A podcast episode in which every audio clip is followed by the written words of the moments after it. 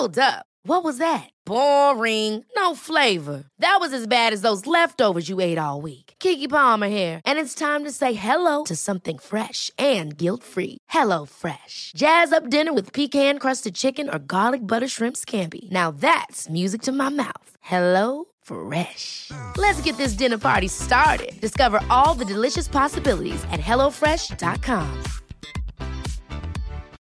Millions of people have lost weight with personalized plans from Noom, like Evan, who can't stand salads and still lost 50 pounds. Salads, generally, for most people, are the easy button, right? For me, that wasn't an option. I never really was a salad guy. That's just not who I am. But Noom worked for me. Get your personalized plan today at Noom.com. Real Noom user compensated to provide their story. In four weeks, the typical Noom user can expect to lose one to two pounds per week. Individual results may vary. Hiring for your small business? If you're not looking for professionals on LinkedIn, you're looking in the wrong place. That's like looking for your car keys in a fish tank. LinkedIn helps you hire professionals you can't find anywhere else, even those who aren't actively searching for a new job but might be open to the perfect role. In a given month, over 70% of LinkedIn users don't even visit other leading job sites. So start looking in the right place. With LinkedIn, you can hire professionals like a professional. Post your free job on linkedin.com slash achieve today.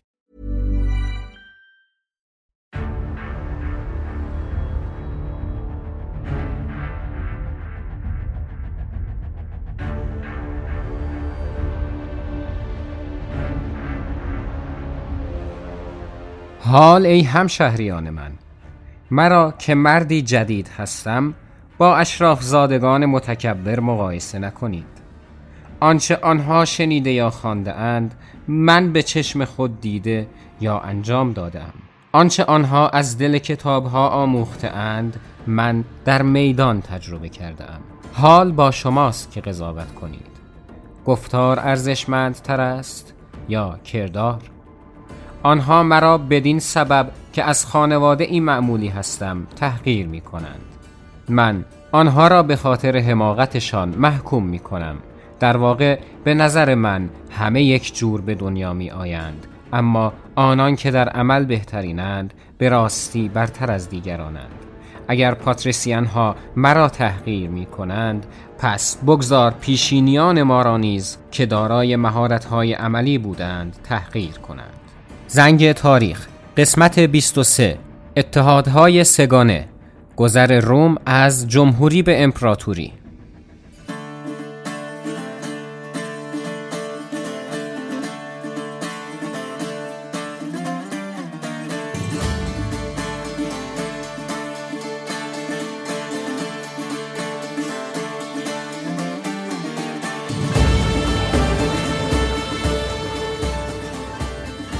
در زنگ تاریخ هدف این هست که نگاه متفاوتی به تاریخ داشته باشیم و از صفر تاریخ تا جایی که بتونیم و دانش من یاری کنه همراه شما باشیم.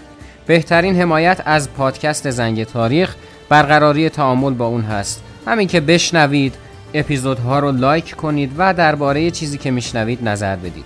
همچنین در اینستاگرام هم همراه زنگ تاریخ باشید و اونجا هم در ارتباط باشیم. که خیلی خوشحال کننده است. اگر هم دوست داشتید می‌تونید از زنگ تاریخ حمایت مالی کنید که لینکش رو در توضیحات همین اپیزود براتون قرار دادم.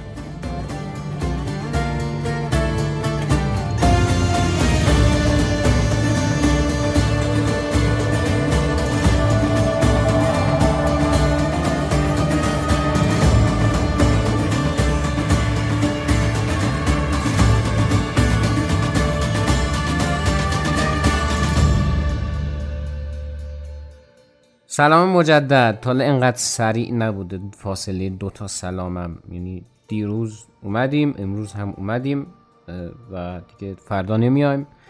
و چی دارم میگم؟ واس خودم نمی‌دونم اینم. با این اپیزود ماجرای روم هم تموم میشه و تا حدی که مربوط به فصل دوم زنگ تاریخ هست میبریمش جلو و بعدش میگم که چه اتفاقاتی خواهد افتاد. در پایان همین اپیزود هم منابع مربوط به تاریخ روم رو بهتون معرفی خواهم کرد.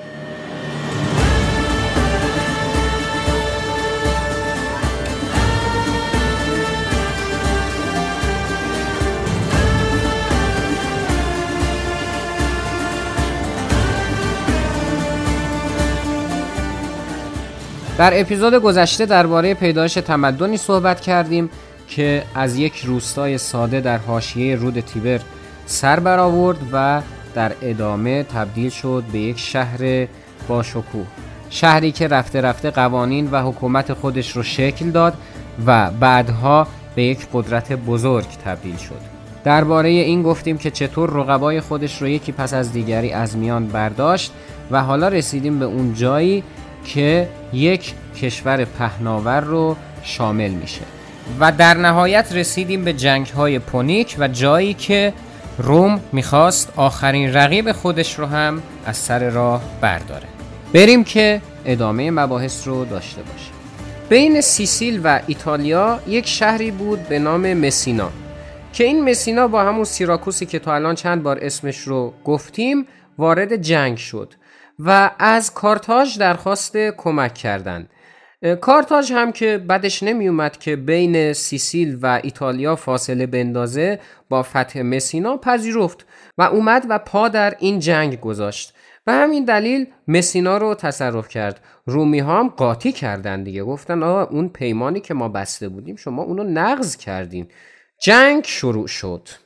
روم و کارتاژ با هم وارد جنگ شدن اما رومی ها چون که به لحاظ دریایی ضعف داشتن و ناوگان جنگی نداشتن یواش یواش یه خورده ضعف درشون احساس می‌شد. چرا؟ چون اینا هی می‌رفتن سیسیل رو بگیرن و کارتاژی ها دور جزیره میچرخیدن و استحکامات خودشون رو با سپاه، تجهیزات، غذا و هر چیز دیگه محکم می‌کردن. همین باعث شد که رومی ها با خودشون بگن و بعد از اینکه گفتن سری رفتن و 120 تا کشتی جنگی ساختن. کشتی هایی که مجهز به یه سلاح سری جذاب بود. سلاحی به نام کرووس یا پل متحرک. کارکردش چی بود؟ این بود که نوک این پل ها یه میخمانندی بود و به صورت عمودی روی کشتی های رومی قرار داشتن. وقتی که اینا کنار کشتی های کارتاژی قرار می گرفتن پل می آوردن پایین اون میخه می‌رفت به کف کشتی کارتاژی ها میچسبید و عملا پلا آماده استفاده می‌شد. سربازها از اون پلا می‌رفتن میریختن عین مور و ملخ توی کشتی های کارتاژی. خب ظاهرا قرار بوده که روم پیروز بشه. اما اما از این اماهایی که من توی اپیزودا به کار می‌برم که می‌دونید آخرش قرار چی بشه. رومی ها تصمیم گرفتند که شکست نهایی رو به کارتاژ وارد کنن. به همین دلیل سپاهشون رو جمع کردن که مستقیما به خود کارتاژ حمله کنن. کارتاژی هم که حالا دیگه لازم شده بود که اون مزدورهایی که بهتون گفته بودم رو گرده هم بیارن گفتن باش مشکل نیست. و یک سپاه بزرگی رو گرده هم آوردن. رومی ها رفتند که چند تا روستای اطراف کارتاژ رو غارت کنند و فرمانده سپاه کارتاژ هم گفت که کارش نداشتش بذار من میگم بهش درستشون می‌کنم حالا. بذار اصلا هیچ مشکل نه بذار غارت کنن. رفتن و غارت کردن و اینا تا اینکه وارد یه منطقه بی آب و علفی شدن. بعد از عبور از اون منطقه بی آب و علف خب اینا تشنه شدن رومیا و فرمانده کارتاژ گفت که حالا وقتشه. با گفتن حالا وقتشه حمله شدیدی اتفاق افتاد و سپاه روم شکست خورد. و این تنها بدبختی نبود که رومی ها تجربه کردند. دیگه معمولا در جنگ های مختلف وقتی که بخواد بباره از زمین و آسمون میباره. طوفان شد و این پل های متحرکی که روی کشتی های رومی بود خب طبیعتا باعث عدم تعادل می‌شد دیگه. یعنی یه ور کشتی از اون ورش سنگین تر می‌شد. و همین دلیل کشتی ها غرق شدن و ادامه ماجرا. اما رومی ها نمی‌خواستن شکست نهایی رو بپذیرند و همین دلیل بود که تصمیمشون بر این شد که یک حمله اساسی انجام بدن و در اون حمله اساسی از غذا پیروز هم شدند و شرایط سنگینی رو برای صلح به کارتاژ تحمیل کردند از جمله اینکه سیسیل به تصرف روم در بیاد و به مدت ده سال یک خراج سنگینی هم از کارتاژ دریافت کنند این اولین جنگ پونیک بود که رومی ها در اون به پیروزی رسیدند.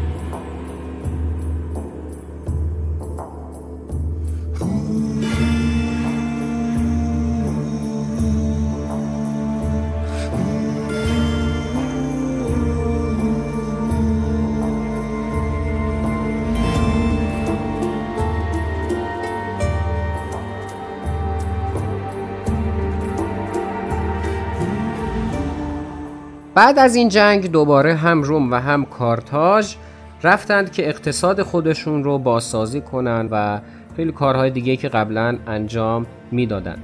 روم دوباره که سرشار از پیروزی و نشاط و اینا بود متصرفات خودش رو گسترش داد و کارتاژ هم اقتصاد خودش رو دوباره اصلاح کرد. یک نوعی جنگ سرد رو ما اینجا شاهد هستیم بین کارتاژ و روم. فرمانده کارتاژ که اسمش حامیل کار بود خیلی اصابش از دست رومی ها خورد شده بود و این اصاب خوردش رو به پسرش هانیبال هم منتقل کرد پدرم هنگامی که من پسر بچه این نه سال بیش نبودم و وی قصد داشت فرماندهی نیروهای اسپانیا را به دست گیرد از من پرسید آیا دوست داری همراه من به اردوی سپاهیان بیایی؟ وقتی من التماسش می کردم که در بردن من حتی دمی درنگ نکند پاسخ داد. این کار را خواهم کرد. به شرط آنکه قولی به من بدهی. و سپس از من خواست سوگند یاد کنم که هرگز با رومیان دست دوستی ندهم. هانیبال در 26 سالگی به فرماندهی ارتش کارتاژ رسید. بعد من 26 سالم نشستم. حالا کاری نداریم. بر حال خیلی اذیت کرد روم رو. یه حملات ریزی انجام می‌داد و اینا. به حال روم سفیرانی به کارتاژ فرستاد و گفت که یا هانیبال رو بدید به ما یا خودتون می‌دونید. کارتاژی ها هم گفتن نمیدیم و خودمون می‌دونیم و به شما هم خواهیم آموخت. هانیبال هم گفت خودمون می‌دونیم. آره باش بهتون میگم. پلنی که ریخت این بود که خواست جنگ رو بکشه به داخل خود روم. به همین دلیل یک سپاهی رو از برف و یخ و سرما و اینا عبور داد و البته یه حربه جنگی جالب هم خواست که شکل بده و اون استفاده از فیل بود. رومی ها که تا اون دوره فیل ندیده بودن هانیبال حساب کتاب کرده بود که قرار یه ترس اساسی رو بهشون بدیم و لذت حلال ببریم. اما خب فیلهاش در راه مردن و عملا توی جنگ هم هیچ نقشی نداشتن. خب ما هم گفتیم چون دیگه بند خدا زحمت کشیده بود اون همه فیل رو حرکت داده بود یه چند ثانیه هم به توضیح این قضیه اختصاص بدیم. نقشه هانیبال گرفت و جریانی که اتفاق افتاد این بود که رومی ها خب گل ها رو در همین دوره شکست داده بودند و منتها چون هنوز گل ها حزم نشده بودند در فرهنگ روم اومدن و به سپاه کارتاژ پیوستند بعد از اینکه وارد روم شدن یک شکست سختی به سپاه روم دادن و اینجا بود که مجددا رومی ها رو آوردن به انتخاب دیکتاتور. یک شخصی به نام فابیوس رو به عنوان دیکتاتور انتخاب کردن. فابیوس هم گفت که فکر کردی. قرار نیست من مستقیما با هانیبال وارد جنگ بشم. هنگامی که هانیبال داشت از روم برمیگشت هی به تعقیب و شکست دادنش به صورت جزئی روی آورد آیه فابیوس.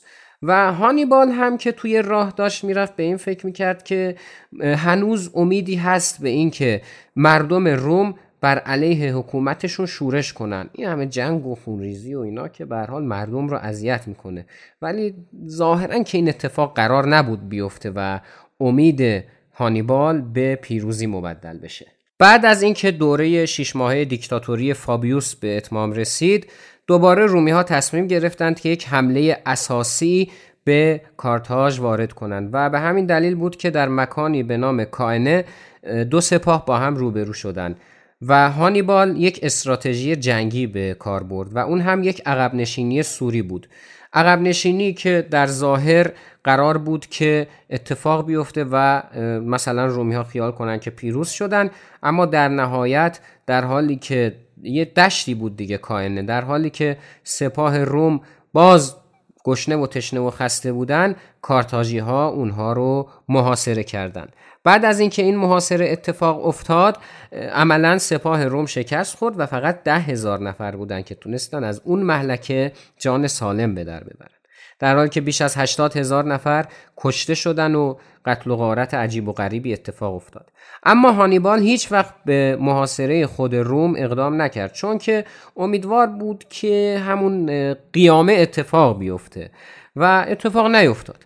شایدم هانیبال فکر می‌کرد که چون روم شهر بزرگی محاصرش عملا هیچ فایده ای نخواهد داشت. همینطوری 13 سال علکی توی ایتالیا میچرخید و پاولوس کنسول روم هم به صورت جسته گریخته به همون روشی که فابیوس به کار می برد که حالا به استراتژی فابیان معروف بود یه شکست های ریزی رو بهشون وارد می کرد تا اینکه مجددا سپاه روم قدرت گرفت. مجددا هانیبال رو تعقیب کردند و شکست سختی بهش وارد کردند. و در سال 201 قبل از میلاد در دومین جنگ پونیک هم روم به پیروزی رسید. حالا شرایط صلح خیلی سنگین تر بود.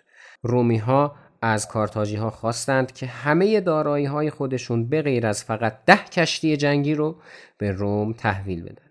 و این در حالی بود که هانیبال در حالی که تحت تعقیب رومی ها بود خودکشی کرد. اما رومی ها احترام خاصی به هانیبال قائل بودند هرچی باشه بالاخره شخصی بود که روم رو به صورت جدی تونسته بود به چالش بکشه نمی‌دانم هانیبال در لحظاتی که موفق بود شگفتانگیزتر بود یا لحظاتی که بخت مساعدتش نمی‌کرد. گرچه سیزده سال در قلمرو دشمن با خیلی عظیم از سربازانی متنوع از ملیتها و قوانین و آداب و رفتار و لباس و تجهیزات و مذاهب و خدایان گوناگون به نبرد پرداخت و افت و خیزهای بسیاری را تجربه کرد. چنان قاطعانه این ملغمه پیچیده و انبوه را هدایت کرد که هیچ گروهی هرگز با گروه دیگر درگیر نشد و علیه سردارانش شورش نکرد. و این در حالی بود که دستمزد این سربازان و تدارکات و خورد و خوراکشان اغلب کم و ناچیز بود.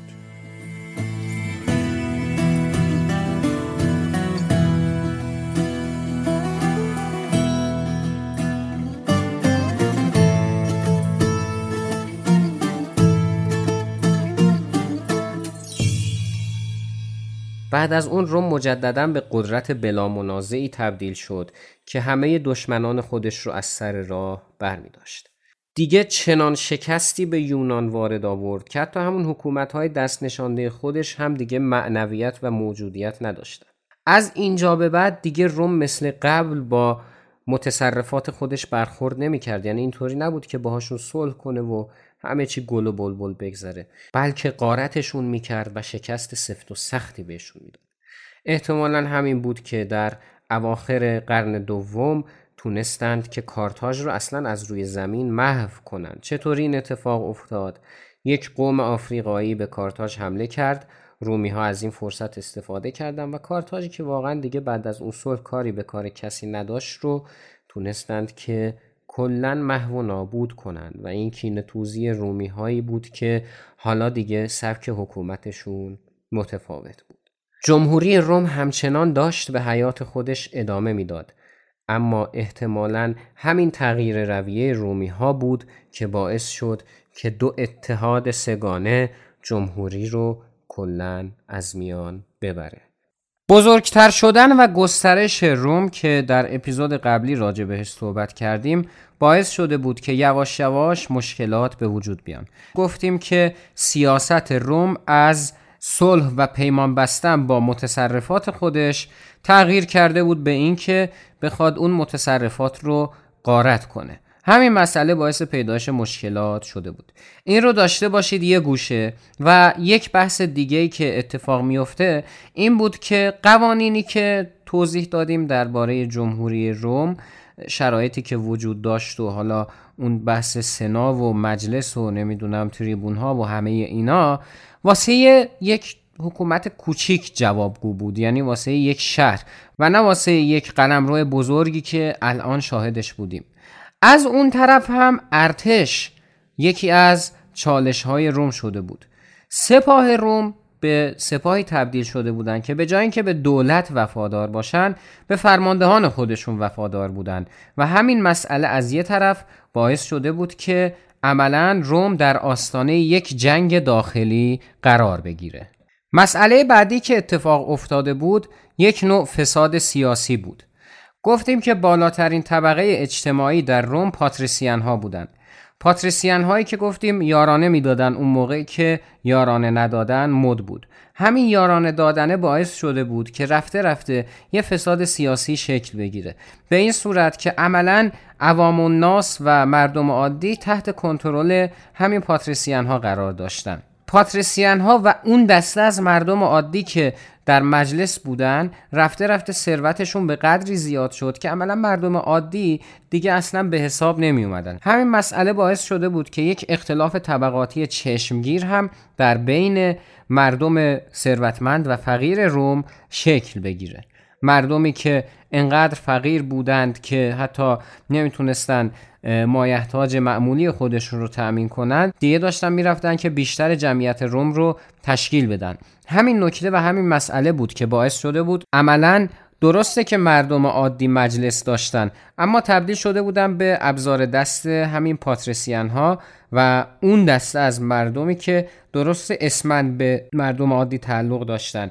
ولی در واقع به لحاظ ثروت و قدرت دست کمی از پاتریسیان ها نداشتند. در این زمان دیگه عملا قدرت روم در اختیار محافظ کارانی بود که منافع خودشون رو در نظر می گرفتن و نخبگانی که اونا هم طبیعتا تا جایی که منافعشون اجازه می‌داد در امور فعالیت داشتند.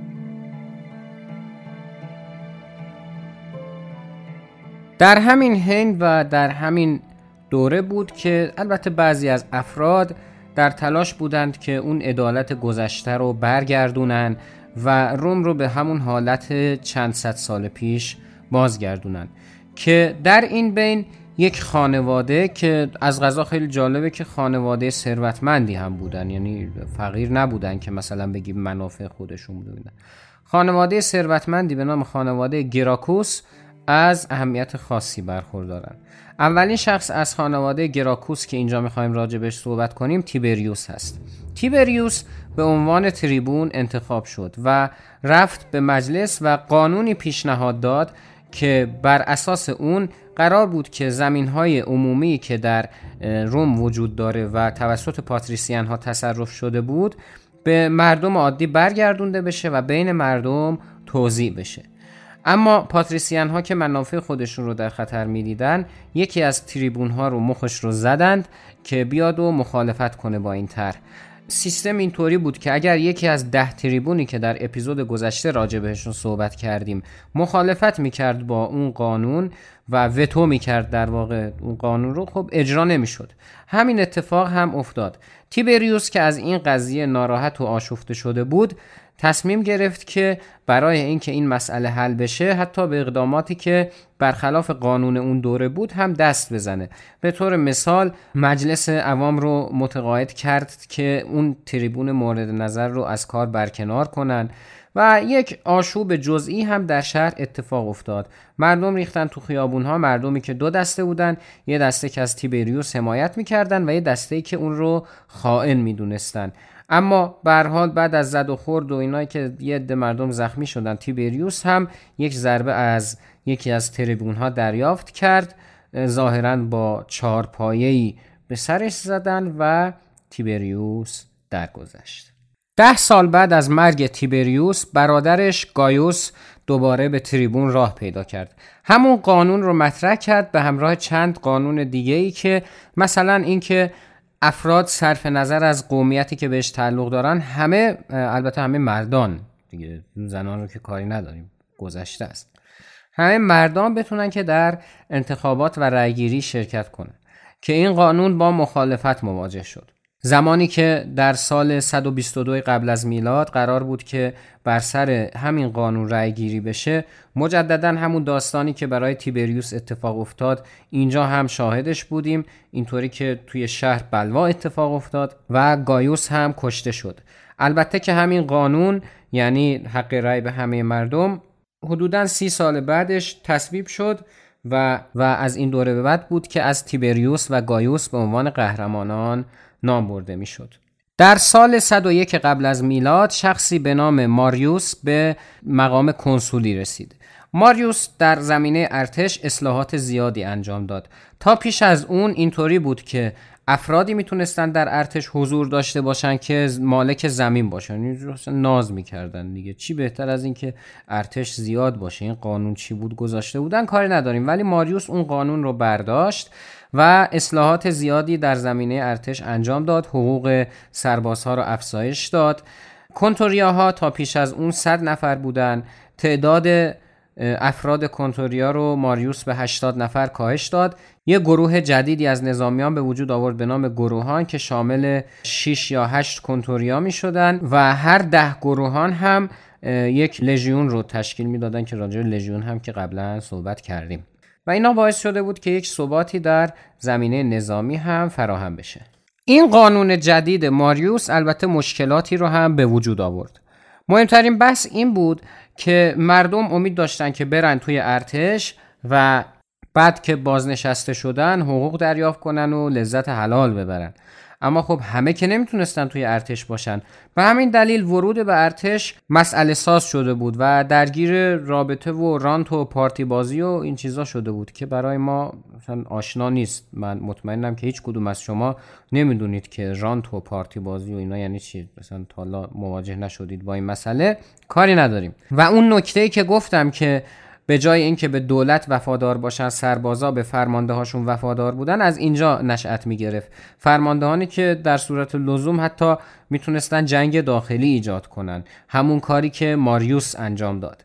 قضیه هم از این قرار بود که در سال 88 قبل از میلاد سولا که قبلا معاون ماریوس بود حالا به عنوان کنسول انتخاب شده بود. سولا خودش رو نماینده پاتریسیان ها و اشرافزاده ها معرف می کرد ماریوس خودش رو از عوام می دونست. سولا در سال 86 قبل از میلاد رفت که شورش رو در شرق روم سرکوب کنه. شورش یا اتفاق افتاده بود کاری نداریم باشه همینجا بود که ماریوس اومد و یک عده از طرفداران سولا رو کشت و یه داستانی به وجود آورد اصلا. سه سال بعدش که سولا برگشت دید که ای داده بیداد چه خبره تو مملکت؟ همین بود که گفت حالا بهتون میگم. ماریوس که مرده بود اما طرفدارهاش همچنان ارز اندام می‌کردن. سولا همه طرفدارهای ماریوس رو از بین برد و خودش رو فرمانروای بیچون و چرای روم و دیکتاتور اعلام کرد. دیکتاتوری که مدتها حکومتش طول کشید. خیلی ها رو کشت خیلی از ثروتمندان رو هم حتی کشت که ثروتشون رو به دست بیاره و به خاطر اینکه وفاداری سربازاش رو تضمین کنه این ثروت ها رو بین اونها پخش کرد. سولا اومد و پاتریسیان ها و مجلس سنا رو هم تقویت کرد و مجلس عوام رو هم تضعیف کرد و قدرتش رو کاهش داد. البته بعد از مدتی بازنشسته شد و درگذشت اما اصلاحاتی هم که انجام داده بود که البته نمی‌دونم بهش میشه گفت اصلاحات یا نه دوباره به حالت عادی خودش برگشت. ولی یه چیزی این وسط معلوم شد و اونم اینه که دیگه فتح بابی شد برای اینکه هر کی از راه می‌رسید حالا به بهانه اینکه می‌خوام نظم و امنیت رو برقرار کنم یه ناخونکی به قلمرو روم می‌زد دیگه. یه جنگای داخلی اینطوری زیاد شکل می‌گرفت.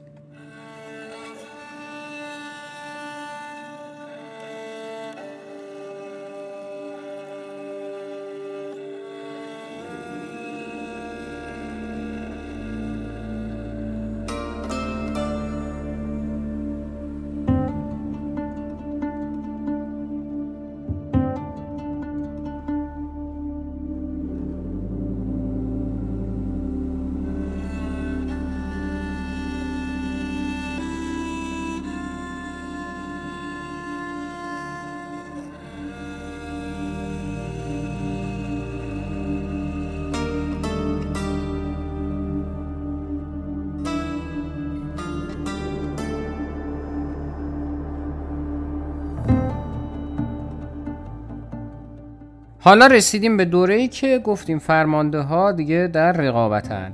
در این بین دو نفر بودند که متفاوت بودن با بقیه فرمانده ها یکی پومپئوس و یکی هم کراسوس.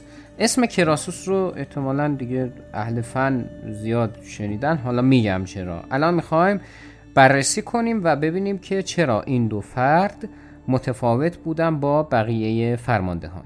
یکی از حامیان ماریوس به نام سرتوریوس در اسپانیا شورش کرده بود و به همین دلیل بود که در سال 78 قبل از میلاد مجلس سنا یک مأموریت حساس رو به پومپئوس واگذار کرد و اون هم این بود که بره و اون شورش رو و سرتوریوس رو از میان ببره. پومپوس هم میره و همین کار رو می‌کنه و پیروزمندانه به روم برمیگرده. این ور و در داخل شهر یکی از همکاران سابق سولا به نام کراسوس بود که اون هم چهره مهمی داشت. یعنی اگر در خارج و در اقدامات خارجی مردم پومپئوس رو تشویق و تمجید می‌کردن در داخل هم کراسوس وجهه خوبی داشت. کراسوس منتظر بود که فرصتی پیش بیاد که اون هم اسم خودش رو بندازه سر و زبون ها که از غذا در سال 73 قبل از میلاد این فرصت پیش اومد. فرصت هم آقا این بود که بردگانی به رهبری اسپارتاکوس دیگه فیلمش و اکثریت قریب به یقینتون دیدین مطمئنن و اکیپ برده ها شورشی کردند و کراسوس رفت که اونها رو سرکوب کنه. آنها از آشپزخانه کارد و سیخ برداشتند و مکانی را برگزیدند که در آن بتوانند از خود دفاع کنند. سپس سه فرمانده برگزیدند که اسپارتاکوس در رأس آنها بود. او مردی بود با روحیه عالی و بسیار سلحشور و در این حال به لحاظ درک و لطافت طبع از یک گلادیاتور برتر بود. شورش برده ها اتفاقی بود که بسیار سهمگین و خطرناک بود برای رومی ها برده هایی که شورش کرده بودند گروه گلادیاتورها بودند گروهی که برای جنگ آموزش دیده بودند شما احتمالا داستان های مربوط به گلادیاتورها رو شنیدین و حتی فیلم های مربوط بهش رو هم دیدین که اینا با هم می جنگیدن و مردم ثروتمند تماشا می کردن جنگ اینا رو و لذت می بردن. حالا حساب کنید چنین گروهی قیام کردن. تونستن فرار کنن سپاهیان کوچیک رو تونستن شکست بدن و خلع سلاح کنن. بقیه بردا که دیدن اینطوریه و یک حرکتی داره شکل می‌گیره پیوستند به این سپاه و این بردگان. و همین پیوستنشون به این برده ها باعث شد که یک سپاه عظیم شکل بگیره. اما سپاهی که اینطوری نبود که چند تا کارگر و خسته و اینا توش باشن. اسپارتاکوس که فرمانده برده ها بود اینها رو آموزش می‌داد.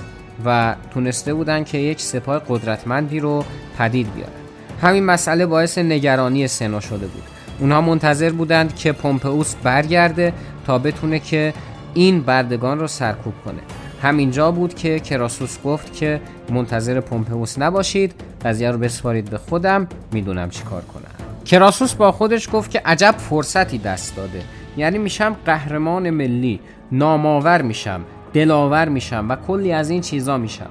به همین دلیل بود که رویاروی سپاه اسپارتاکوس که بیش از 90 هزار نفر بودند قد علم کرد. البته اوایل وقت با کراسوس یار نبود. مثلا اتفاق اولی که افتاد این بود که به یک فرمانده دستور داد که با دو لژیون سپاه اسپارتاکوس رو تعقیب کنه. کراسوس فقط گفته بود تعقیب کنه اما این بنده خدا جوگیر میشه و میاد و حمله می‌کنه به اسپارتاکوس و یک شکست جذابی هم می‌خوره. خبر بعدی که کراسوس شنیده بود این بود که پومپوس داره اونور جنگ رو تموم می‌کنه و یواش یواش می‌خواد که از اسپانیا برگرده. همین قضیه نگران کرده بود کراسوس رو. گفت که خب الان میاد همه شکست میده بردار رو شهرت مهرت و اینا هیچی میشه دیگه. بعد از مدتی جنگ با بردگان در گرفت و سپاه کراسوس و سپاه بردگان روبرو شدند. اسپارتاکوس در تلاش بود که کراسوس رو بتونه بکشه اما بهش دست نیافت. اما بالاخره سپاه بردگان شکست خوردند و یک بخش اعظمی کشته شدند و یک عده هم فرار کردند بلکه که بتونن مجددا حمله کنند. اما همه چیز به نفع کراسوس پیش نرفت. پومپوس کار تو اسپانیا تموم کرد و برگشت. و باقی مونده برده ها رو تعقیب کرد و شکستشون داد و 6000 برده رو هم اعدام کردن که درس عبرتی بشه واسه بقیه. اینطور شد که کراسوس نتونه 100 درصد افتخار شکست برده ها رو نصیب خودش کنه. همین افتخاراتی که کراسوس و پومپئوس به دست آورده بودن باعث شد که به عنوان کنسول انتخاب بشن. اما نه مثل کنسول های قبلی بچه های خوبی باشن و مثلا سر به زیر و اینا اوکی و کلا حرف گوش کنه سنا و اینا. نه از این خبرها نبود. خیلی قدرت طلب و جاه طلب و اینا بودن و خصوصا در این بین یکی از فرماندهان سپاه روم و میشه گفت دست راست کراسوس شخصی به نام جولیوس سزار باعث شده بود که قدرت زیادی اینها بگیرن. و عملا کسی نمی‌تونست باشون مخالفت کنه. شاید در دل مخالفت هایی باشون وجود داشت ولی کسی نمی‌تونست با این دو مرد و اون فرمانده که حالا بعدا به نقشش بیشتر اشاره می‌کنیم مقابله کنه. آوازه پومپئوس و کراسوس روز به روز در روم بیشتر میپیچید. هی پیروزی های مختلف به دست می آوردن و هی نامآورتر می شدن. خصوصا پومپئوس تونست دزدان دریایی که در سواحل اسپانیا اذیت و آزار می‌کردن رومی ها رو هم شکست بده و همین قضیه باعث شد که دیگه اصلا نگم براتون. جاه طلب بودن به شدت. اما خب اینطوری هم نبود که بیرقیب باشن و رقبایی هم در این عرصه داشتند. یکی از این رقبا که چهره معروف و مشهور و سرشناسی در تاریخ روم شخصی بود به نام سیسرو.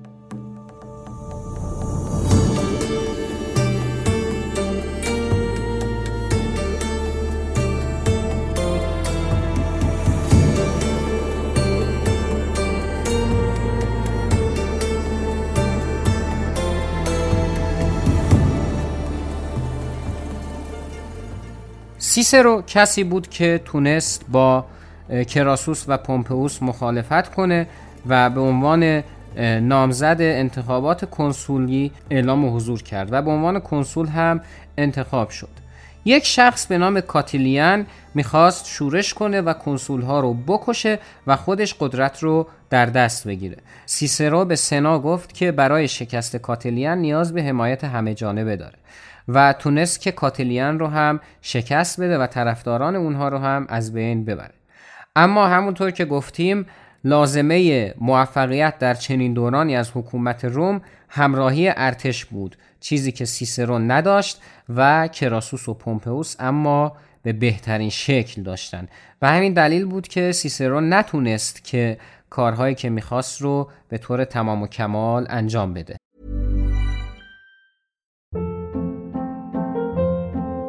Hold up. What was that? Boring. No flavor. That was as bad as those leftovers you ate all week. Kiki Palmer here, and it's time to say hello to something fresh and guilt-free. Hello Fresh. Jazz up dinner with pecan-crusted chicken or garlic butter shrimp scampi. Now that's music to my mouth. Hello Fresh. Let's get this dinner party started. Discover all the delicious possibilities at hellofresh.com.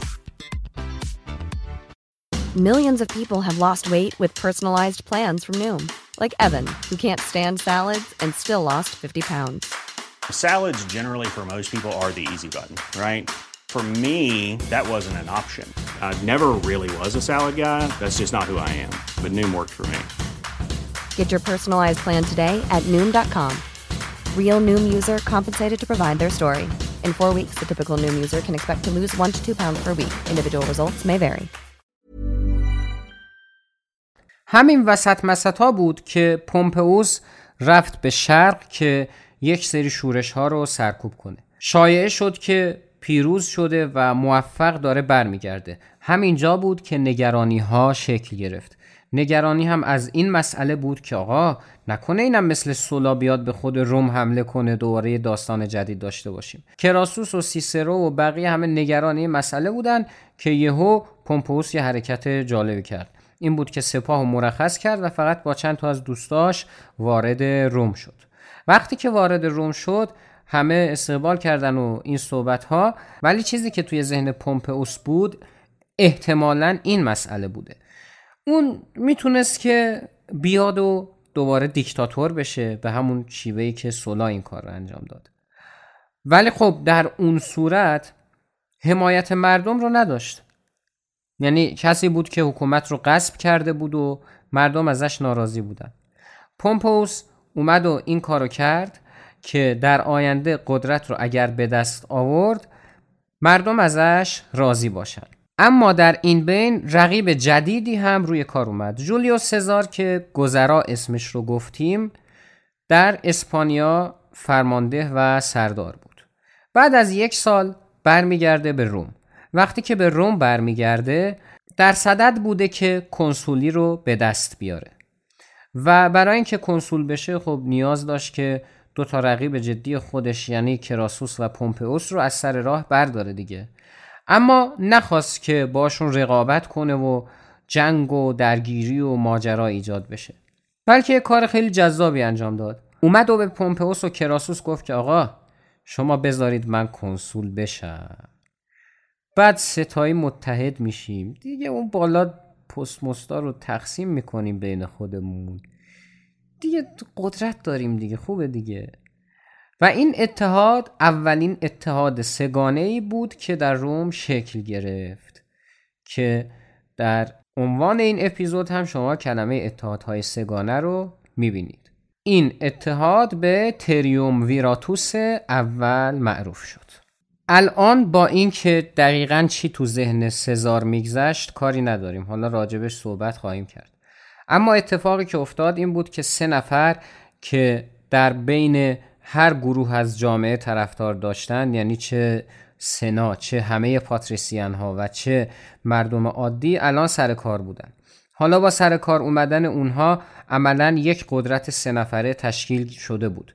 قدرتی که در ظاهر شاید همون قانون و ساختار خود روم رو داشت. ولی عملا دیکتاتوری سه نفره ای بود که حالا شکل گرفته بود و بر روم داشت حکم میراند. با توجه به چیزایی که راجع به پومپئوس، کراسوس و جولیو سزار تا اینجا گفتیم احتمالا راجع به شخصیتشون یه سری چیزها رو شما متوجه شدین.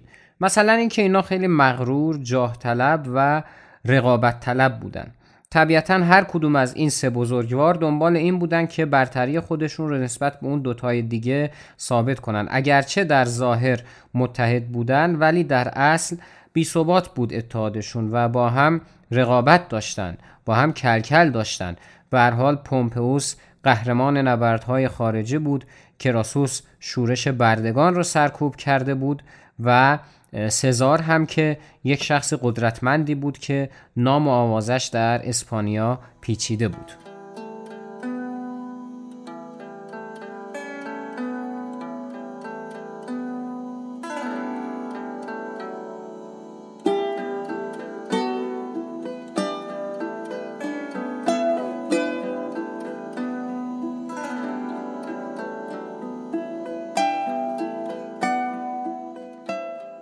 سزار در سال 59 قبل از میلاد گفت که من حقمو می‌خوام. حالا این حقمو می‌خوام منظور چیه؟ راجبش صحبت خواهیم کرد. ولی فعلا اینو داشته باشید که سزار اولین کاری که کرد این بود که یه لایحه پیشنهاد داد به سنا با این عنوان که آقا زمین های دولتی باید بین کهنه سربازان پومپئوس تقسیم بشه. خب طبیعتا سزار و دار و دستش که موافق پومپوس هم که از خدا شده. چی از این بهتر؟ ولی مخالفانی وجود داشتن در این بین. کاری که شد این بود که با مخالفت فراوان مواجه شد تصویب این قانون و توی سنا سرش بحث شد. اما سزار با استفاده از حربه وحشت و همون کارهایی که قبلها اتفاق میافتاد تونست که این قانون رو تصویب کنه. اما مخالف جدی که در این بین وجود داشت و همچنان مشغول بود به مخالفت خودش سیسرو بود. سیسرو می‌گفت که چه وضعیه؟ عملا اینا قدرت رو در دست گرفتن هر کاری دوست دارن می‌کنن به اسم قانون دارن هر پلنی رو اجرا می‌کنن. چون فقط این نبود یه سری قوانین دیگه که حالا توی منابع هست و می‌تونید بخونید هم به نفع همین تریومویرها یا همین سه بزرگوار تصویب شده بود. سیسرو خیلی سخنرانی می‌کرد خیلی مردم رو به بازگشت به همون سیستم رومی های اصیل دعوت می‌کرد. همش می‌گفت که آقا جان این بساتی که به پا شده الان از جمهوری فقط یه اسم مونده. ما داریم رسوم خودمون رو فراموش می‌کنیم. این که الان ما تو این وضعیت هستیم دلیلش اینه که کلا فراموش کردیم کی بودیم. یه زمانی بود ما برابری داشتیم برادری داشتیم. کسی اگر می‌شد کنسول پاسخگو بود به دولت. اینطوری نبود که مثل اینا هر کاری دوست داره بکنه. سزار هم گفت که این چقدر حرف می‌زنه و به همین دلیل بود که یه حرکتی زد. این کاتلیان بود که گفتیم یه داستانهایی داشت. اومد متهم کرد سیسرو رو به این که زمانی که کنسول بوده یک سری از طرفداران کاتلیان رو بدون محکومیت و بدون اتهام مجازات کرده. کاتلیان که گفت این وسط با ما کی چی کار داره و اینا فرار کرد به روم یونان. اما سیسرو خودش درگیر همین داستان شد و محاکمه شد. سال 58 قبل از من که میشه قبل از میلاد دوره کنسولی سزار تموم شد. و البته که نمی‌خواست ول کنه قضیه رو که نمی‌خواست بیخیال بشه می‌خواست همچنان در قدرت باشه و استفاده کنه از نفوذش. به همین دلیل با استفاده از لابیگری توانست که خودش رو به عنوان فرمانده سرزمین جنوب گلها که در رشته کوه آلپ بود منصوب کنه. حالا چرا می‌خواست این کار رو بکنه؟ دلیل اولش این بود که آقا می‌خواست از این طریق در سرزمین گلها نفوذ پیدا کنه و سپاهی رو پدید بیاره که فقط و فقط به خودش وفادار بودن و حالا هر وقت که نیاز بود خلاص آره. دلیل دوم این بود که می‌خواست از این طریق قنیمت های زیادی به دست بیاره و به افرادی که حق رأی دارن رشوه بده تا به حال رأیشون رو بخره و اینا. دلیل سومش هم اینه که به هر اینا گل ها بودن دیگه. اگرچه سالیان متمادی با رومی ها در جنگ و ستیز بودن و یه بخش کوچیکشون هم به تابعیت روم در اومده بود ولی خب سرزمین اصلیشون که همچنان مال خودشون بود. به همین دلیل بود که اگر سزار می‌تونست گلها رو شکست بده و سرزمینشون رو تصرف کنه و به قلمرو امپراتوری روم که الان دیگه میشه یواش یواش لفظ امپراتوری رو به کار برد دیگه. اونها رو زمیمه کنه یک قدرت و شهرت آنچنانی به دست می آورد. به همین دلیل هم بود که کلا خاطرات حمله و رویارویش با گلها رو نوشت و به عنوان یک کتاب و کتاب خاطرات اون موقع نمی‌تونست چاپ کنه چون دستگاه چاپ هنوز اختراع نشده بود ولی خب به ثبت رسوند.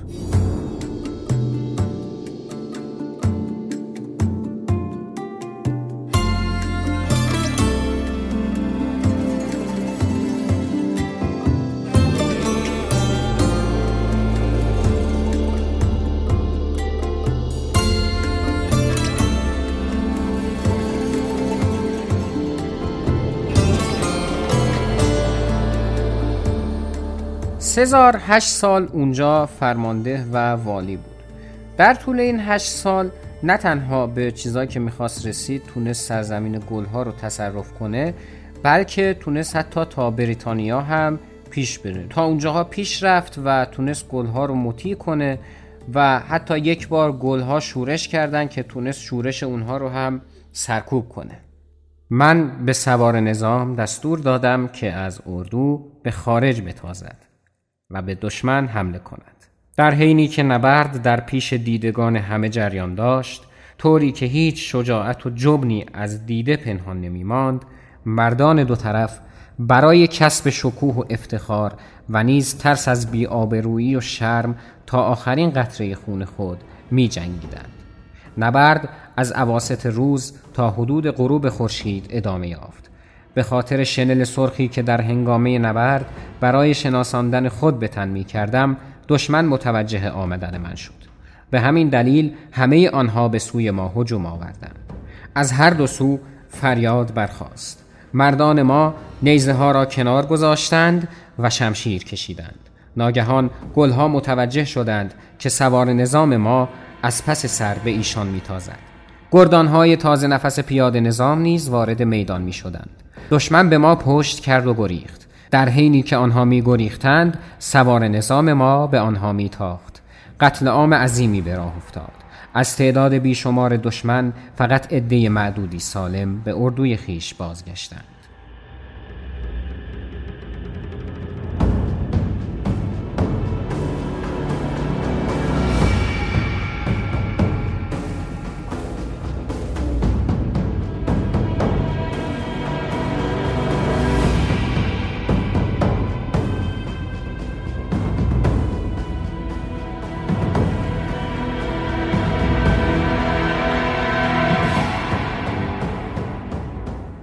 اما سزار رو اینجا ول کنیم و برگردیم به روم ببینیم که چه خبره. این سه تا فرد و در واقع سه نفری که اتحاد سگانه اول رو شکل دادن خب جاه طلب بودن. اما کراسوس خیلی از این دوتای دیگه جاه طلب تر بود.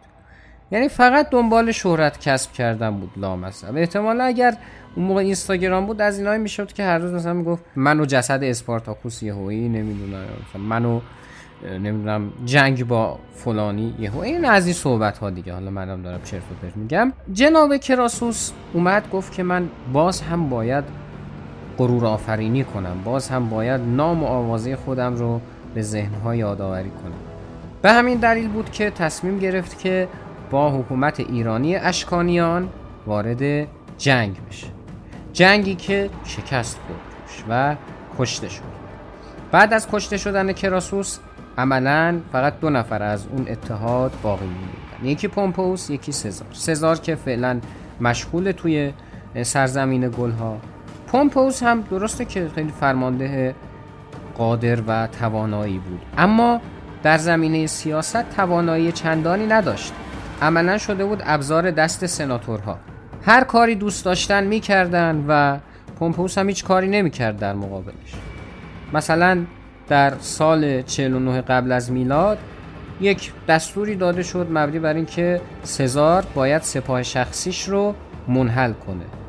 یکی از دوستانش که یکی از اسمایی که در این اپیزود در ادامه خیلی خواهیم شنید به نام مارک آنتونی با این دستور مخالفت کرد و به همین دلیل از شهر اخراج شد. سناتورها یه کار دیگه و یه حرکت دیگه هم انجام می‌دادن. حالا که دیگه کراسوسی نبود و عملا این اتحاد سگانه شده بود دوگانه که حالا دیگه نقش اتحادم توش به اون صورت نبود و یک بیشتر شبیه یک دو قطبی بود. در تلاش بودند که این دو عزیز رو یعنی سزار و پومپوس رو در مقابل هم قرار بدن و اینا خودشون بزنن همدیگر رو لط پار کنن. سزار در یک دوراهی مونده بود.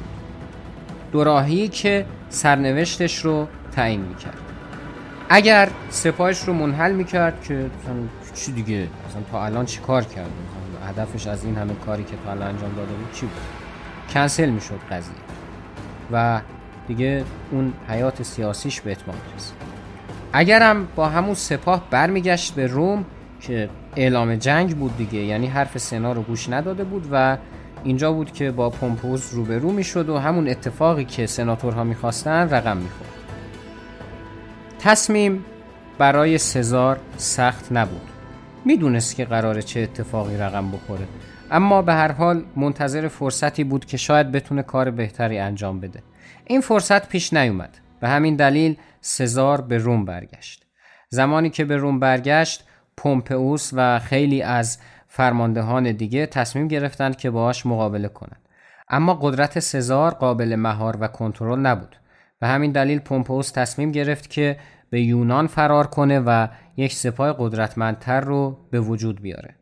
سزار در این مرحله تصمیم گرفت که پومپوس رو تعقیب نکنه و در روم بمونه و قدرت خودش رو تثبیت کنه. طرفدارای پومپوس رو کشت مخالفان خودش رو سرکوب کرد و از این کارها. در ادامه به پومپوس اعلام جنگ داد. در نهایت دو سپاه روبروی هم قرار گرفتند. متحدان دیروز حالا دشمنان امروز شده بودند. با هم وارد جنگ شدند و سپاه سزار پیروز شد. پومپوس فرار کرد به مصر گریخت. در مصر یه بچه‌ای به نام بطلمیوس سیزدهم از نوادگان اسکندر که گفتیم دیگه در مصر حکومت بطالسه تشکیل شدن این حکومت می‌کرد. مشاوراش گفتن که کمک نکن به این پومپوس. خودت رو با سزار در ننداز. اونم گفت باشه و پومپوس وقتی که با قایق به مصر نزدیک می‌شد کشته شد. بطلمیوس سر پومپئوس رو به سزار فرستاد. گفت که خوبه دیگه این حالا با این هدیه ارزشمندی که براش داریم دیگه به مصر حمله نمی‌کنه. ولی سزار حمله کرد. حمله کرد و خیلی هم شکست سختی به مصر داد. در مصر بطلمیوس حاکم بود ولی خب خواهرش کلوپاترا هم با اون رقابت می‌کرد. این کلوپاترایی که من میگم یعنی شما اصلا یه فتنه ای بوده واس خودش. کسی بوده که زیبایی و جذابیت داشته. حالا جلوتر راجبش خیلی قرار صحبت کنیم.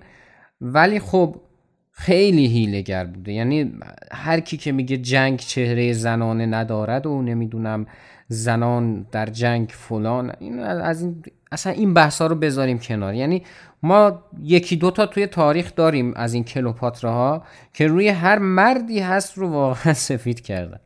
کاری نداریم. کلوپاترا سزار رو اغوا می‌کنه. حالا در اتاق و اینا چیکار می‌کنن و من کاری ندارم ولی سزار ازش حمایت می‌کنه. بطلمیوس رو خلع می‌کنن و کلوپاترا میشه ملکه مصر. سزار بعد از اون به روم برمیگرده. به مدت هشت سال دیکتاتور روم باقی میمونه. دو سال بعد از شروع دیکتاتوریش مادام العمر اعلام می‌کنه دیکتاتوریشو به قدری حالا غرور بهش دست داده بوده که دیگه آی نمی‌دونم این کار به صلاح جمهوریه و نمی‌دونم این کار رو انجام میدیم. حالا الان نیازه و دیگه از این خبرها نبود. رسما حکومت می‌کرد و شده بود همون دیکتاتوری که الان داریم ازش نام می‌بریم در ادبیات سیاسی خودمون. سناتورها و دوستداران جمهوری که این قضیه رو در خطر می‌دیدن گفتن اینطوری نمیشه. باید یه کاری بکنیم. چیکار کنیم؟ نقشه قتل سزار رو ریختن. سزار به قدری مغرور شده بود که وقتی وارد سنا می شد محافظان خودش رو مرخص می کرد که برن. همین مسئله باعث شد که فرصتی برای توطعهگرها به دست بیاد که به راحتی بتونن اون رو از میان بردارن. در نهایت زمانی که در سال 46 قبل از میلاد سزار وارد سنا میشه به سرش میریزن و زیر پای مجسمه پومپئوس اون رو می‌کشن. اینم نوعی اتفاق جالب است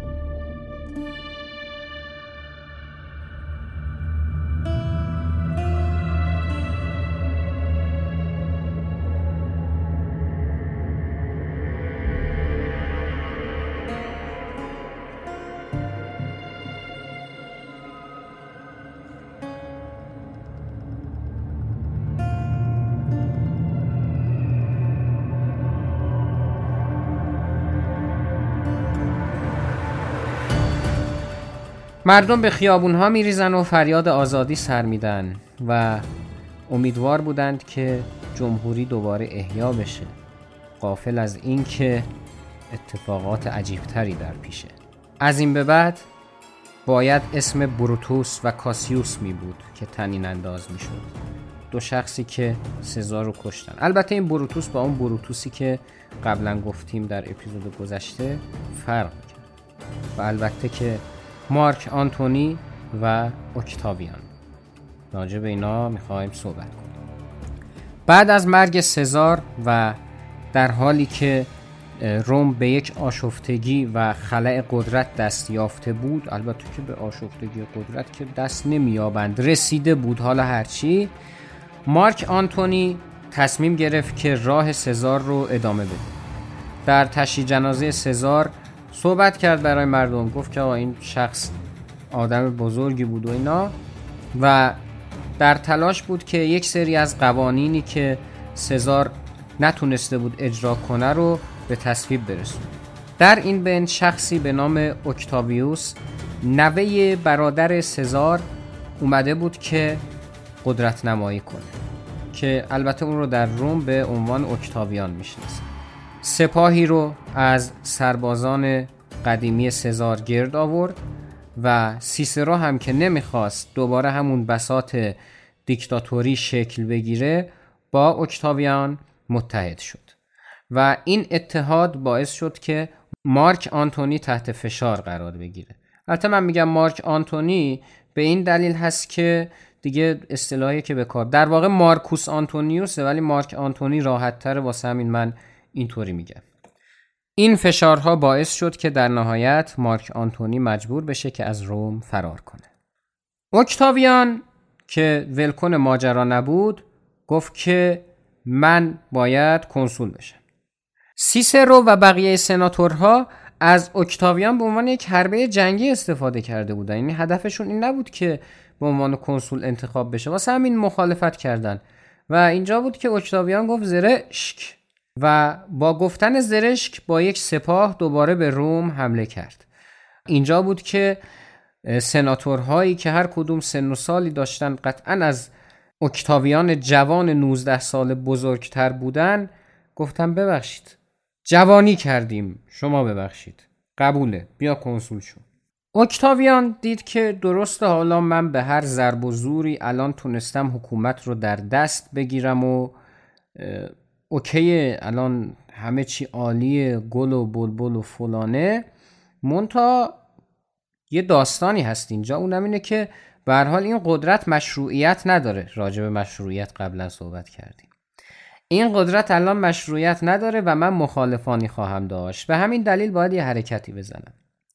حرکتی که زد این بود که اومد و به مارک آنتونی نامه داد که داداش بیاد اشتباهات اختلافات گذشته. به منم اون موقع بچه بودم کلم دا بود. الان 19 سالم اون موقع 18 سالم بود. خب بیا متحد بشیم. شما بزرگ ما عزیز ما. یه لپیدوس نامی هم بود که به اونم نامه نوشت. اینام که به حال گفتن چشم حتما با کمال میل. اومدن و یک تریون ویراتوس دیگری رو شکل دادند که شد تریون ویراتوس دوم. کاری که کردن این بود که سولاوار با قضیه برخورد کردن. سولاوار یعنی چی؟ یعنی اینکه همونطور که سولا دشمنهاشو از دم تیغ گذروند اینا هم خواستن که همون حرکت رو انجام بدن. و همین دلیل بود که مارک آنتونی گفت بیا اینجا. اولیش همین سیسرو همین سال هاستی همینطوری میاد میره. از اون موقع نمیمیرم راحت بشیم از دستش. سیسرو رو از میان بر میدارن و رقیب اصلیشون عملا کنار میره. با از میان برداشتن سیسرو اتحاد سگان قدرت خاصی رو به دست میاره. اما آنتونی و اکتاویان یک چالش جدید داشتن.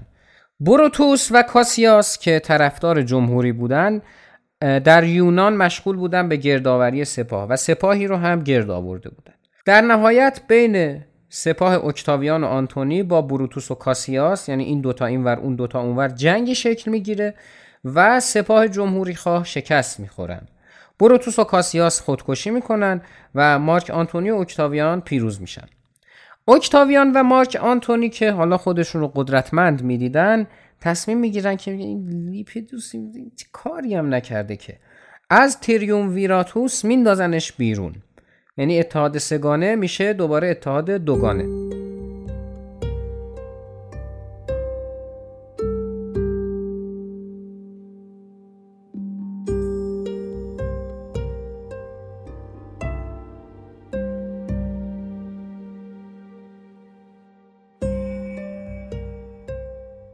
اکتاویان و آنتونی تصمیم می‌گیرن که سرزمین روم رو بین خودشون تقسیم کنن. آنتونی در شرق و اکتاویان در غرب. و در خود سرزمین اصلی روم امپراتوری می‌کردن عملا. اکتاویان طوری وانمود می‌کرد که انگار به قوانین جمهوری هنوز پایبنده. ولی در عمل کاری که می‌کرد این بود که یک حکومت خودکامه ای رو داشت. سرانجام لپیدوس اکتاویان رو به چالش کشید. دوباره حمله کرد و خواست که قدرتش رو بازیابی کنه. اما اکتاویان شکستش داد و قدرتش از قبل هم بیشتر شد. چون سپاه لپیدوس حالا به اکتاویان پیوسته بودند خود لپیدوس تبعید شد و در بازداشت خانگی تا 24 سال بعد یعنی زمانی که بمیره به سر می برد. در طول این دوره اکتاویان و آنتونی طوری وانمود می کردند که با هم در صلح هستند و کاری به کار همدیگه نداشتند.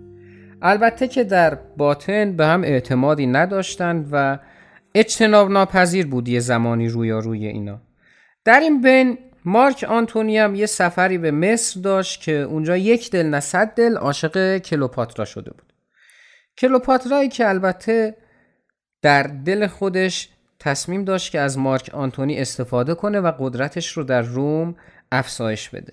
همین قضیه باعث شد که اکتاویان قاطی کنه بگه بابا این چه وضعی کلوپاترا رو دیده جوگیر شده قاطی کرده مثلا اون توی فاز دیگه این توی فاز دیگه. این فاز عشق عاشقی برداشته اونم که می‌خواد روم رو تصرف کنه. حالا شاید کلوپاترا واقعا قصد نداشت روم رو تصرف کنه ولی به هر حال یه حرکاتی می‌خواست صورت بده دیگه. به حال الان بحث راجع به کلوپاترا محل بحث ما نیست ولی واقعا زنی بوده واس خودش ها. یعنی اصلا نگم براتون. هم به لحاظ ظاهری هم به لحاظ مغزی. اکتاویان و مارک آنتونی دوباره با هم وارد جنگ میشن. چون که اکتاویان میگه که آقا این شخص یعنی مارک آنتونی به تعهداتش پایبند نیست. به همین دلیل رومی ها رو متقاعد کرد که باهاش نبرد و جنگ شکل بگیره که در سال 33 قبل از میلاد این اتفاق افتاد. جنگ داخلی که این دفعه اتفاق افتاد خیلی پیچیده نبود. فقط یه جنگ بود که در سال 31 قبل از میلاد اتفاق افتاد. جنگی که در اون کلوپاترا و آنتونی یک سپاه بزرگ 90 هزار نفری داشتند و اکتاویان یک سپاهی که تعدادش خیلی کمتر بود. یه جنگی اتفاق افتاد که خیلی کشتی ها سوختن خیلی یا مردن. خیلی جالب بود که یهو کلوپاترا این وسط فرار کرد. مارک آنتونی هم سپاه و ول کرد رفت پیش کلوپاترا و می‌خواستن یه قدرت جدیدی تشکیل بدن و دوباره حمله کنن که اکتاویان به مصر لشکر کشید و همون سپاه کمی هم که اطراف آنتونی بودن پراکنده شدن و در نهایت هم مارک آنتونی و هم کلوپاترا خودکشی کردن و حالا دیگه اکتاویان ماند و اکتاویان. به خاطر اینکه مردم بهش بیاعتماد نشن و به خاطر اینکه رضایت مردم رو داشته باشه و به خاطر اینکه نخواد که وارد آشوب بشه اسم دیکتاتور و این چیزا رو برای خودش به کار نمی برد. و صرفا به عنوان یک شخصی که حالا مثلا کنسول بود یا هر چیز دیگه فعالیت می‌کرد. ولی عملا امپراتور شده بود. سنا هنوز هم وجود داشت. اما دیگه قدرت آنچنانی نداشت. صرفا محدود بود به یک سری فعالیت هایی که مثل مثلا قضاوت و این چیزا. حالا دیگه اکتاویان حق این رو داشت که هر وقت که بخواد اعلام جنگ کنه بدون اینکه نظر سنا رو بخواد. می‌تونست به عنوان یک کنسول و دیکتاتور هر چیزی رو که می‌خواد وتو کنه و اختیارات فراوانی داشت. در سال 27 قبل از میلاد عنوان افتخاری امپراتور آگوستوس به اون داده شد. اما اون هیچ وقت عنوان امپراتور رو برای خودش قبول نکرد و همون شهروند درجه یک آگوستوس خودش رو فرا می‌خوند. دوران امپراتوری آگوستوس خیلی طولانی بود و توأم با صلح بود. دیگه دشمنی وجود نداشت. از سال 146 قبل از میلاد که روایتش رو براتون از اواخر اپیزود قبل شروع کردم و در این اپیزود تموم شد.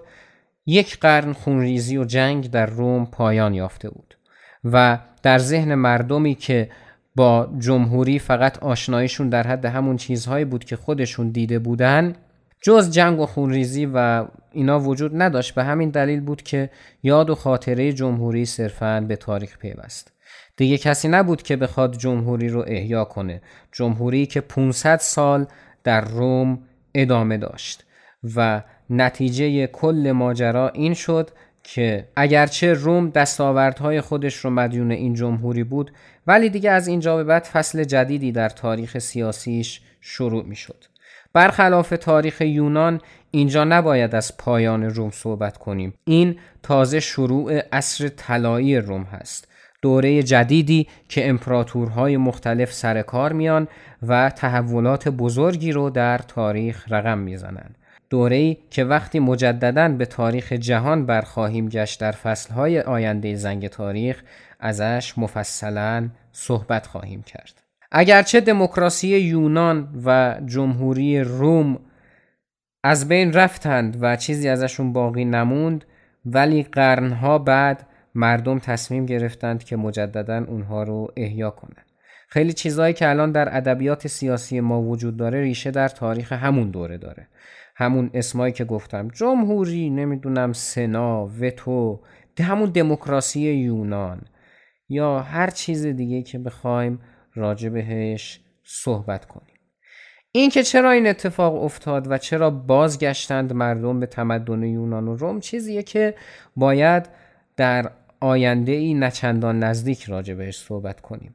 اما فعلا همینقدر بدونید که در عواست هزاره دوم میلادی مردم رستگاری خودشون رو در بازگشت به همین فرهنگ دیدن.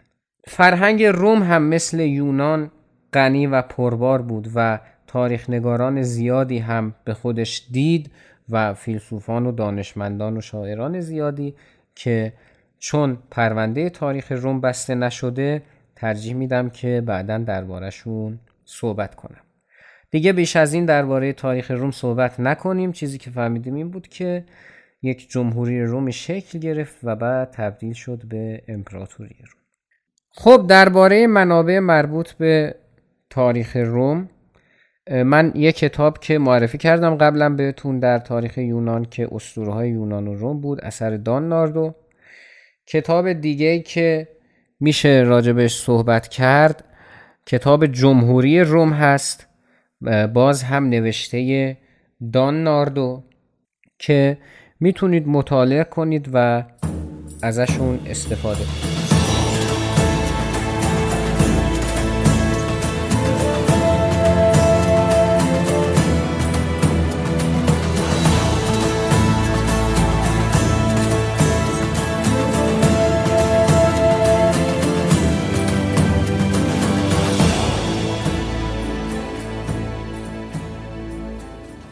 خب اینم از مباحث تاریخ روم. امیدوارم که جذاب بوده باشه. البته که تاریخ روم تموم نشد مثل تاریخ یونان. حالا حالا ها باش کار داریم. و از فصل دوم زنگ تاریخ کلا دو تا اپیزود مونده که در یکیش قرار به شرق آسیا سفر کنیم و در یکیش هم به آفریقا. حالا میگم که چه خبره. این دو اپیزود هم تموم بشه. فصل سوم رو شروع خواهیم کرد که مثلا میگم خیلی اتفاقات جذابی در راه هست. در تلاشم که یک گفتگو با موضوع و عنوان حکومت ها و استوره ها و افسانه ها در باستان ترتیب بدم که خبرش رو توی اینستاگرام بهتون خواهم داد.